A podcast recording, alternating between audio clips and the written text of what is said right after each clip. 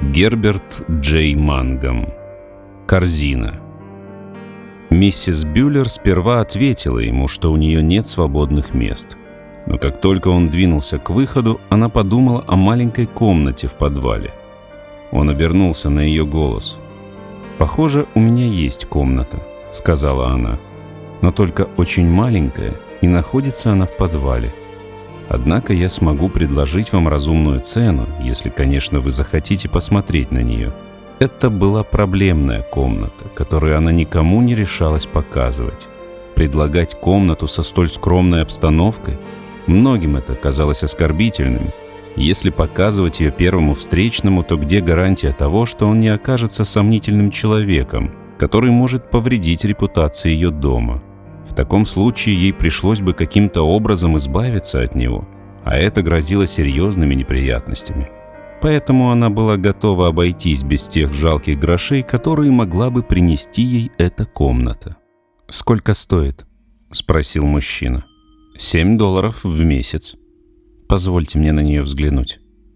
Она позвала мужа, чтобы он сменил ее у стойки, взяла связку ключей и проследовала в дальнюю часть подвала.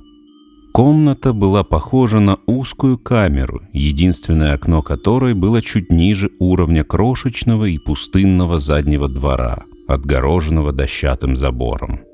Рядом с окном стоял шатающийся дубовый комод, а позади него маленький квадратный столик с кувшином и умывальным тазиком – Стальная односпальная кровать у противоположной стены уступала пространство для одного стула с прямой спинкой и узкого прохода от двери к окну.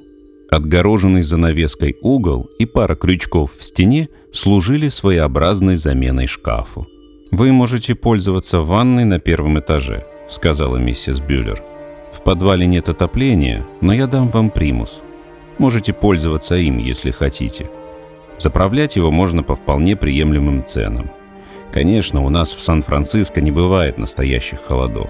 Однако, когда туман выходит из залива, вам определенно нужно будет прогреть комнату. Я возьму ее. Мужчина вытащил небольшой рулончик с деньгами и отсчитал семь однодолларовых купюр. «Вы, должно быть, прибыли с Востока», — заметила миссис Бюллер, улыбаясь бумажным купюрам. «Да», Глядя на его тусклые волосы, глаза и блеклые усы, миссис Бюллер даже и не думала просить рекомендации. Он казался столь же неспособным причинить зло, как отставная пожарная лошадь, сонно пережевывающая траву в мечтах о былых похождениях. Он сказал ей, что его зовут Дэйв Сканнон. И это было единственным, что о нем знали во всем пансионе. Через час он въехал – с ним был один чемодан, содержимое которого он выложил в ящик комода. Другие жильцы едва ли заметили его появление.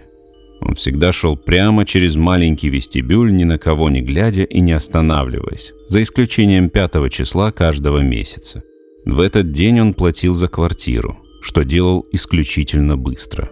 Выходя из пансиона, он не оставлял свой ключ за стойкой, как это делали все остальные – он всегда держал его в кармане.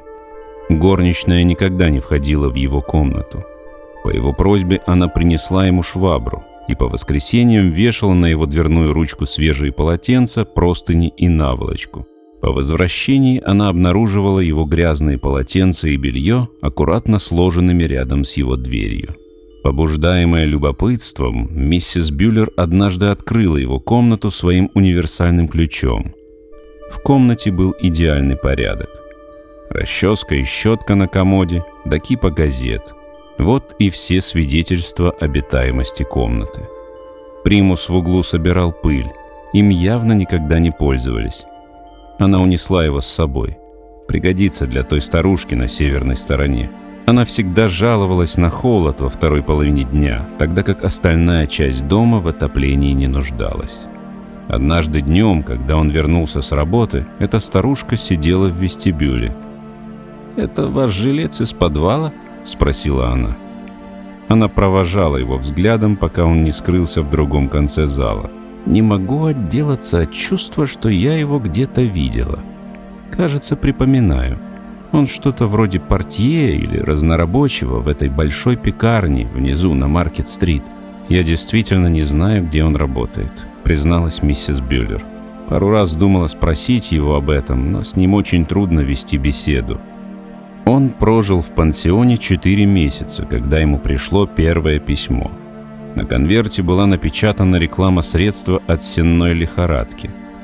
Поскольку он не имел привычки оставлять свой ключ за стойкой, письмо пролежало в его ящике три дня. Наконец, мистер Бюллер вручил ему письмо в тот самый момент, когда он проходил мимо стойки в свою комнату. Он задержался, чтобы прочитать надпись.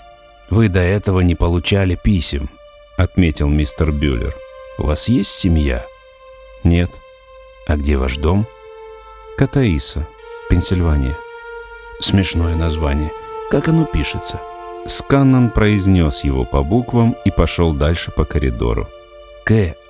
«К-А-Т-О-И-2-С-А», — повторил мистер Бюллер своей жене. Правда же смешное название? У себя в комнате Сканнон достал рекламу из конверта и внимательно прочел ее от начала и до конца.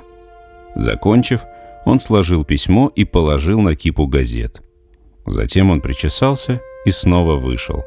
Он поужинал в одной из маленьких закусочных неподалеку от центрального квартала. Остаток вечера он провел в газетном отделе публичной библиотеки. Беспристрастно и с неизменным выражением лица он брал восточные и западные газеты, перелистывал каждую страницу, внимательно изучая до самого закрытия. Он никогда не поднимался в справочные, тиражные или журнальные залы.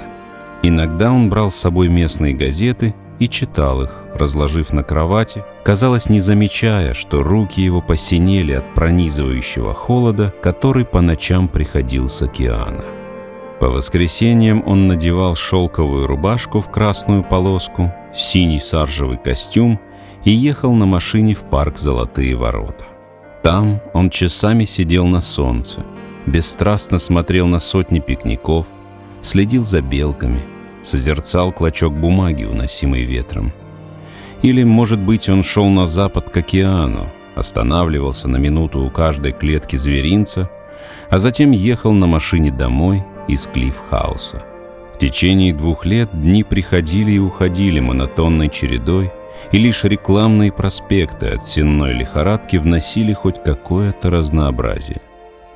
И вот, однажды днем, расчесывая волосы, он вдруг ахнул и судорожно поднес руку к горлу. Резкий приступ дурноты повалил его на пол. Дюйм за дюймом он подполз к столику и опрокинул его, вдребезги разбив кувшин и умывальный тазик. Силы покинули его, и он остался лежать неподвижно. Миссис Бюллер согласилась пойти со своей подругой к Спириту только после долгих уговоров. Прибыв на место, она моментально раскаялась в своем решении. Затхлая гостиная выходила на северную сторону, на которую никогда не попадало солнце. Вследствие этого там было холодно и сыро. Медиум, Тучная, неопрятная женщина, чьи движения сопровождались шелестом шелка и позвякиванием безвкусных украшений, сидела напротив нее. Прижав руку к колбу, она таинственным образом получала информацию о родственниках и друзьях. «Кто такой Дэйв?» — она спросила под конец. Миссис Бюллер поспешно вспомнила всех своих родственников и родню своего мужа. «Я не знаю никакого Дэйва», сказала она. «Конечно, конечно, вы его знаете», — настаивала медиум. «Он сейчас в краю призраков. Смерть стоит прямо у вас на пороге». Она поднесла руку к горлу и закашлялась, неумело имитируя приступ удушья. «Но я не знаю никакого Дэйва», — повторила миссис Бюллер. Она вышла на улицу с чувством громадного облегчения. «Ноги моей больше не будет в подобных местах. — заявила она, попрощавшись с подругой. «Это чересчур жутко». Плотная пелена тумана величественно надвигалась с запада, заслоняя солнце и оставляя легкую морось на тротуарах. Подняв повыше воротник пальто, миссис Бюллер погрузилась в его обволакивающую сырость и начала подниматься на длинный холм, ведущий к ее дому. Широко раскрытые глаза и побледневшее лицо ее мужа не предвещали ничего хорошего.